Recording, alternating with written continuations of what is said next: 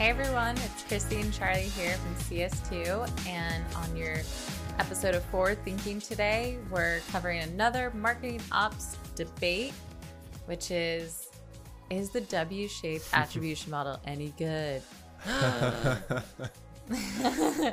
um, attribution is such a big topic. You'll see it everywhere on LinkedIn and um, in the ops world, mangen world, it is top of mind for everyone. Um, but there's a lot of things that go into attribution, different types of attribution, what data goes into it, what tools you use, so much. Um, it's a big one. It's yeah, it's a big one. So, but one that has gathered steam is a W-shaped model, and um, or any I like to call them lumpy attribution models. Lumpy. Should I define that? I mean, yeah. so any uh, model that weights touch points differently across all of the touch points related to that opportunity. So W shape um, traditionally would give 30% to first touch, 30% to the touch that happens just before the opportunity is created, and mm-hmm. 30% to the touch that created the first lead. Um, so the the those three touch points get 30%, and the rest of the touch points get the rest. Whereas, you know, you can have a linear model where all the touch points get a, a proportion equally distributed. Um, and yeah, there's lots of other kind of, in quotations, lumpy models as well. Mm-hmm. And you can make your custom model as well, which usually ends up lumpy. True. Yeah. So um, Charlie went to LinkedIn um, with a post and talking about why he thought, or why you, you know, why you thought W shape attribution models were just unreliable and and and maybe leading people the wrong way. So, do you want to talk about what your gripe with W-shape attribution models? Yeah, and we can share the screen here um, so people can see. And um, if you're not watching and you're listening, I'll do my best to explain. There's not, you know, you can go to LinkedIn as well. If you search for the hashtag marketing ops debates, I'm using that. I've put, done a few posts there now um, basically um, bringing up a topic that people have an opinion, like a lot of people have strong opinions on, and then giving my thought and then seeing what everyone else. And I've really enjoyed it actually because I feel like I'm learning a lot from the comments, and that's why we want to, um, you know, bring up the comments. You know, I think we talked about this on one of the last podcasts, but there's so many different ways that you can do things. Mm-hmm. In marketing operations, it can be very overwhelming. Um, but it also it means that a lot of other people might have some really good ideas on things and help like really like craft your opinion on things. And i think as a marketing ops person you have to develop your you know your point of view and be open to other point of views but be able to you know understand everything enough to have a strong opinion so you can really drive that home in your company if you have to. Um, but obviously being open to to other people's opinions is is critical too and learning from people all right. So, so what's for up with marketing for yeah. W shape? Yeah. Yeah. So I used to love the kind of like the last video with MQLs. I used to love the W shape model. Um, I used to think that oh, of course, yeah, you know the, these major milestones in the journey of you know your buyer, um, you know the first touch on your website, you know the first time they filled out a form, mm-hmm. the the touch that just before the opportunity was created. Yeah, for sure, they should get a higher weight of the opportunity value um, in your model compared to all of the in between touch points. Mm-hmm.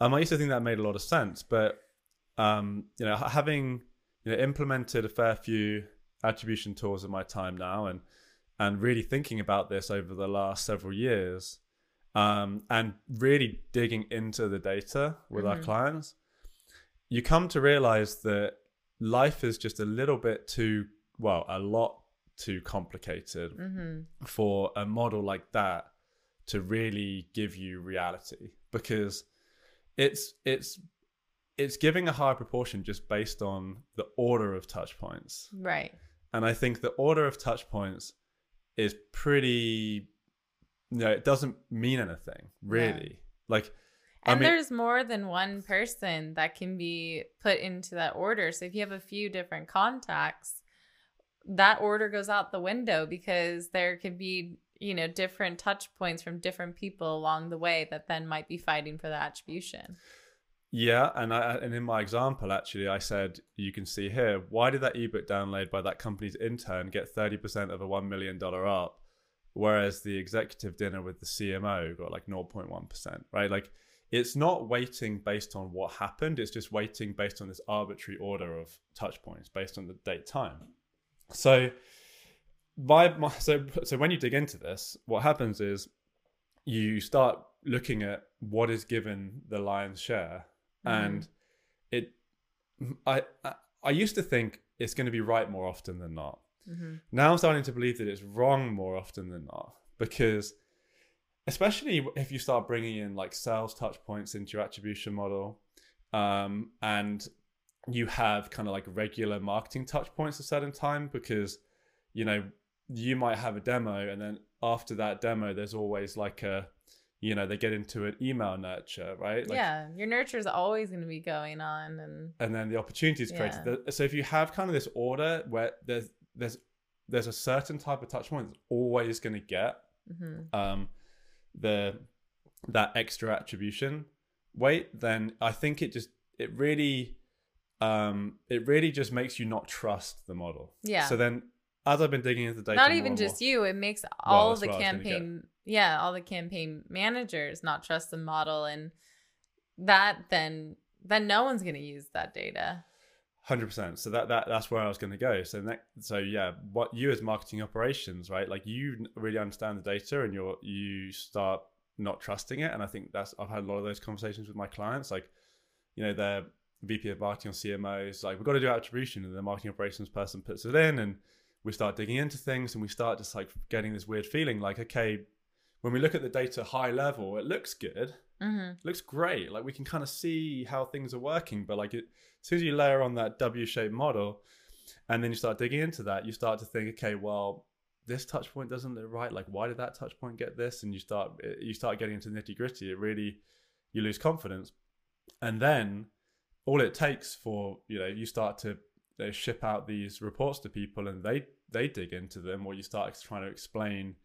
Um, it always happens actually when there's like a big opportunity hmm that's won and then your you know, your cmo or vp of marketing is like we should look at this opportunity and see all Yeah. of the touch points and then you dig into it because they want you want to like create a nice visual to show like how much marketing you know, moves that opportunity forward and then you realize then they see like oh wait why did that touch point get the th-? and then it opens up the ta- can of worms you know it opens Mhm. up way too many conversations um, and you're all arguing over the weight of touch points um, so my my so get it kind of like to summarize my my opinion then is has has reverted back to trying to keep things simple Yeah.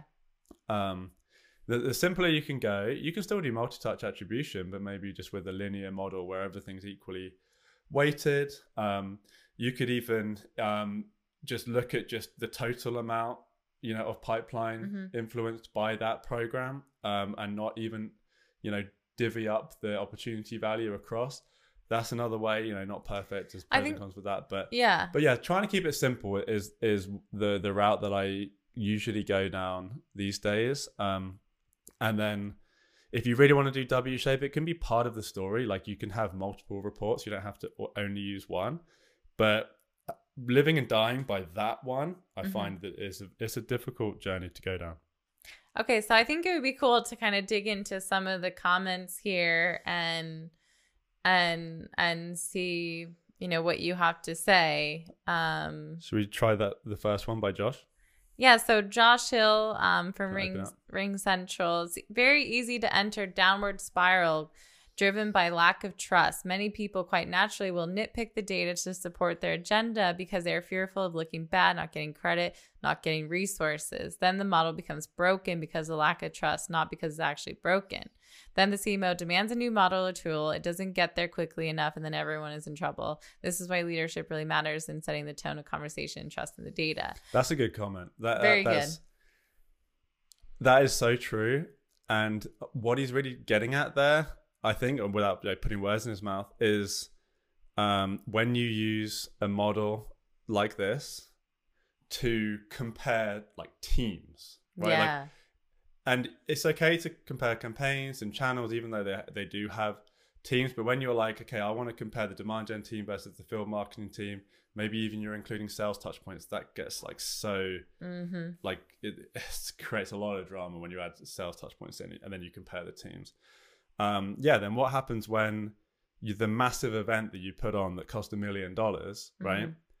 After that event, there's like an email campaign that goes out by your demand gen team Mm-hmm. that gets all of the like, and then say maybe like 20 opportunities are created Mhm. after that event but 30% of all of those opportunities go to the email campaign just because it went out just after the event and then all the ops were, were created right Totally. that's a, it, it that what's going to happen between the the those the demand gen team and the field marketing team that's going to create conflict right Totally. And I I I've experienced that a lot. Um I've been in Josh's place and especially at teams where you do have a lot of budget that goes into those different teams and I was actually just just to quickly put it other I just thought of like, thinking of another great analogy was like, you know, for you're talking about with your linear model putting a point for each thing and I think it's kind of like a basketball game and counting your points. And then for and then you talk about sales activities how that can really muddy the waters. And i think we always look at points to win the game right? And that's like your marketing activities. But there are other things that we then measure that help us got there like rebounds assists blocks you know things like that. Like those those are kind of your sales activities. If you try putting weight on like an assist or something or like a rebound that's going to make things look weird. That's not what actually then got you to win the game like another team who lost the game could have got more. So it's really focusing on like kind of those key marketing activities and know that sales is just a piece that helps you get there. Those are the things that help you either get those points or just to win the game you know? So um hard to then muddy this um, attribution model with all those touch points. Well, especially, um, I had a client a few years back, and they were trying to use Bizible attribution to. Um, and a lot of companies have this thing where they want to say, you know, sixty percent of ops come from sales and forty percent come from marketing, mm-hmm. whatever the percentages might be. But that's 40 that's 40 that's kind of like, 20 is a, or usually. yeah, like 40, 40, 20, like Yeah. 40, 40, marketing, yeah, 40, sales, 20, partner. partner, Mhm. So, um, and then they want to say, okay, so Bizible, you know, let's put that in. That's going to divide up all our opportunities and see if that is reality. Because obviously, they're all, everyone, all of those teams are touching all ops, probably, Mhm. most ops. Maybe partner might not be in all of them, but they're probably touching a lot of the ops. So, so then, that, so we need to divvy up that opportunity, each opportunity by some weight across marketing sales. Mhm.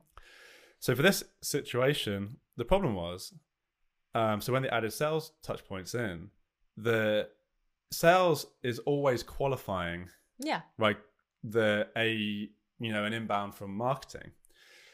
So the question was, should we include that sales touch point in the model or not? Because if we did, it's always, always going to get, get, the credit thirty percent. what happens right before an opportunity gets created Right. there's a demo call Um, and sales wanted to include it, marketing didn't want them to include it because it's just like a transactional, like Yeah. you know, qualification. What and it's not like they were doing outbound prospecting. So Mhm. straight away, it created conflict, um, and uh, that whole situation didn't really end very well at the end, and and we didn't actually end up using Bizible, but it, was a lot of cycles to get there. Um, yeah Anyway, should we move on to? Does that so? Josh's point there was great. yeah Anyone else? Um, let's see.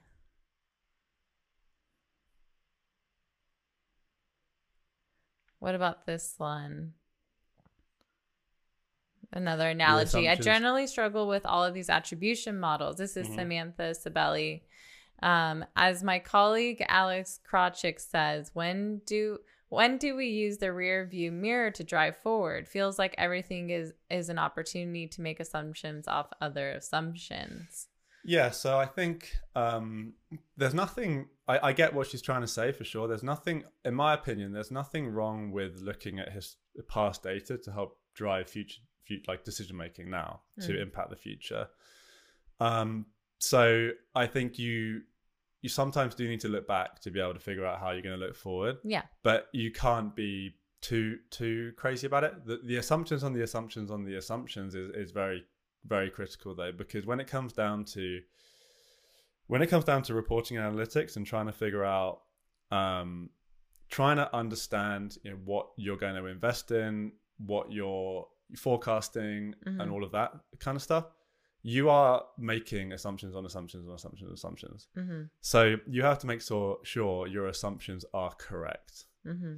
Otherwise, um, the the I, I'm going to butcher this now, but the quote um, by Scott Taylor, uh, bad data, you know, making decisions on bad, making good decisions on bad data is just you're just making a bad decision that you don't know about yet, Mm-hmm. right?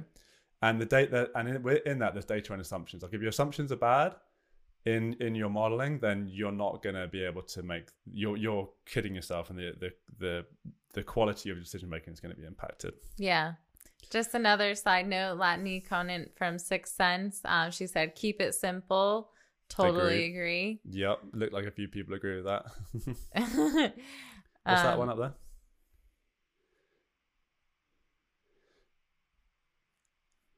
Yeah, this is kind of what we're saying, right? The W-shaped stuff, even completely configurable multi-touch, is so convoluted that it just makes things worse, not better, in my opinion. Better to get simple attribution up, first touch, for example, um, and just help identify va- high-value touch points. Yeah, I mean, definitely don't skip that and go into full multi-touch, right? Mhm. Like if you haven't got that down yet, just simple first touch Mm-hmm. maybe start there.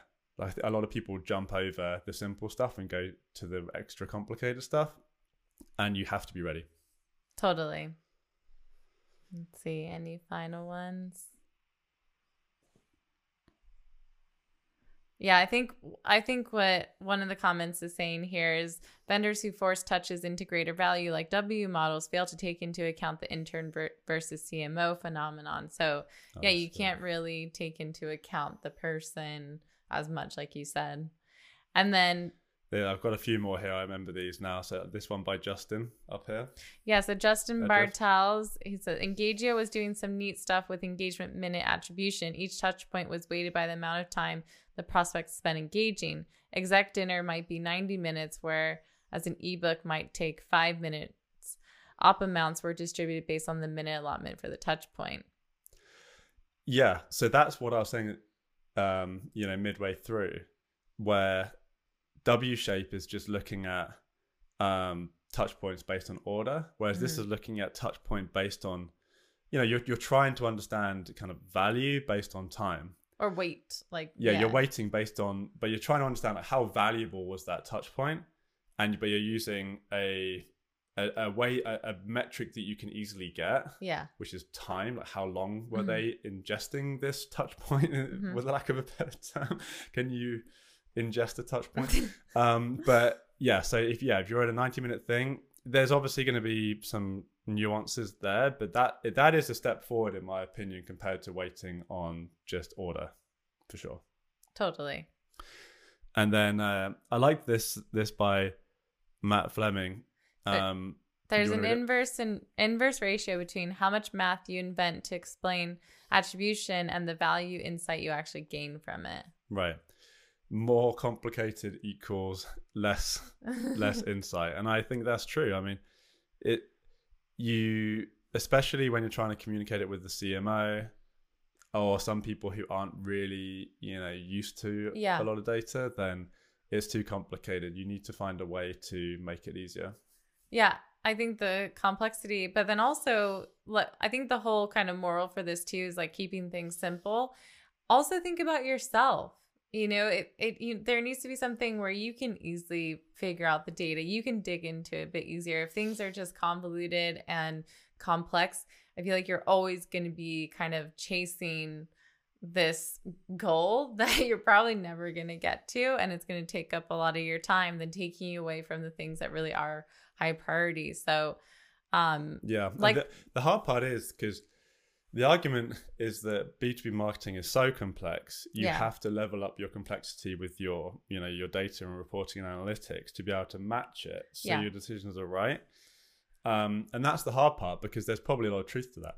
yeah there is but i think that you do need to find kind of a a, a compromise to that and something that's going to make sense for the 100%. business totally Yeah. So Ian Shields here. Any attribution model is only as good as the quality of data and the ease at which you gain actionable insights. Now, I yeah, completely agree. I mean, the Mhm. it's all about like, why do you need data, right? Mhm. Um, and why do you need analytics to be able to make decisions, Mhm. to get insight into what's working and what's not working, to make decisions. And if you're spending your whole time complaining about and discussing with the team, like if these touch points are right or not, and if they should have been weighted that way, you're not you're spending that time not making decisions. Totally. So, so that I think that's a really articulate way of explaining, um, of explaining just kind of just the what the point of reporting is. yeah. Yep. Totally. Um. So yeah, I think all. I mean, okay, there's one more comment I one wanted to call out. There's, there's to? this one Okay. about machine learning models because there was a few people that mentioned machine learning, and um, my yeah, that is the one up there by Slay, and I think someone else mentioned it. Um, yeah. so that that's where maybe I'm not smart enough to to get into machine learning yet, but I think the the issue for me is when stuff is in a black box. mm-hmm. You see it a lot with predictive models. Um, that you know you put in some you put in an input goes into the black box it gives you an output and you just have to believe it right like mm-hmm. so if your machine learning model is saying these touch points should be weighted higher than these and there's no there's no there's no way that whatever tool that you're using that is developed or whatever you know whoever's developed this machine learning model is able to show you Mm-hmm. why then i think as a human it's very hard to trust it Yeah. Um, I think it's just not there yet. I think machine learning might be the future, but to your point, I think you need that machine then needs to compute and tell you how it made got to where. it, It it's like a communication issue there right because Yeah. it's like yes you want to just trust the machine but again with all of this stuff you're going to dig into the data and yes then you might see that um, you know x touch point was weighted higher than y touch point, Mhm. and then you think that's you as a human can really understand like what probably was Mhm, something that pushed someone towards wanting to buy more mhm. and and maybe you disagree with the machine and as soon as you as soon as, as i think this is a a human trait as soon as you you find one problem right you extrapolate that and you think well there's probably more problems like this so Mhm. now how can i trust Yeah. any of this right so that so that's where that's where i mean I, maybe, maybe it's the future maybe it's not i'm not sure but the um the i think it's i think it's going to be difficult to convince people unless unless you every time you look into it is 100% right you know Yeah. Yeah. human beings are really complicated right like hmm and and our marketing activities are very complicated. So I, I just don't know how anything can really tell what pushed someone towards an art more.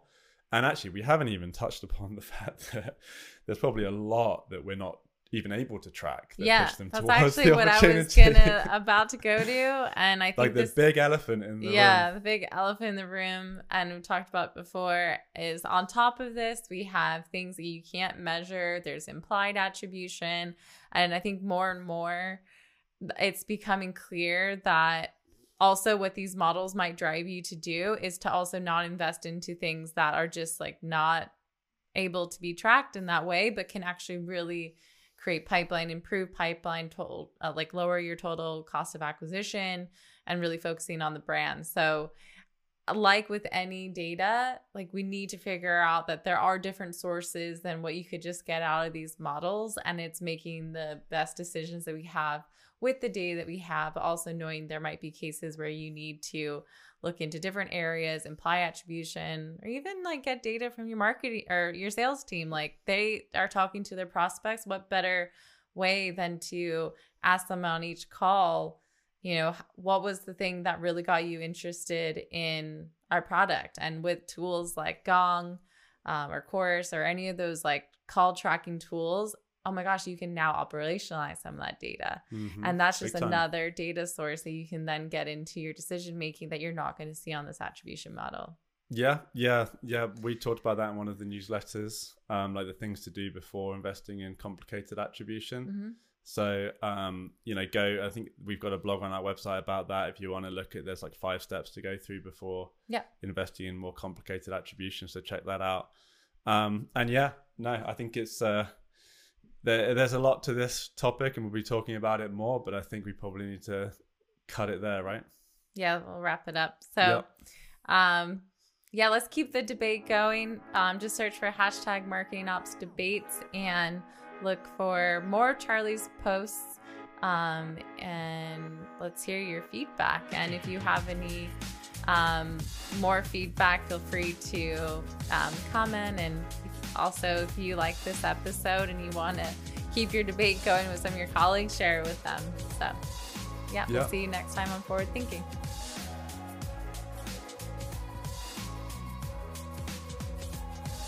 This is Charlie. So if you liked what you heard, hit like on the platform where you watched this. Also, leave a review. Honestly, we would really, really appreciate it. You can also subscribe where you listen to your podcasts on Apple Podcasts, Spotify, or even YouTube. And make sure you subscribe to our newsletter, which is packed full of exclusive content, updates for events or courses that we might be doing, all designed to elevate your marketing operations and B2B strategy. See you next time on Forward and Forward It Up.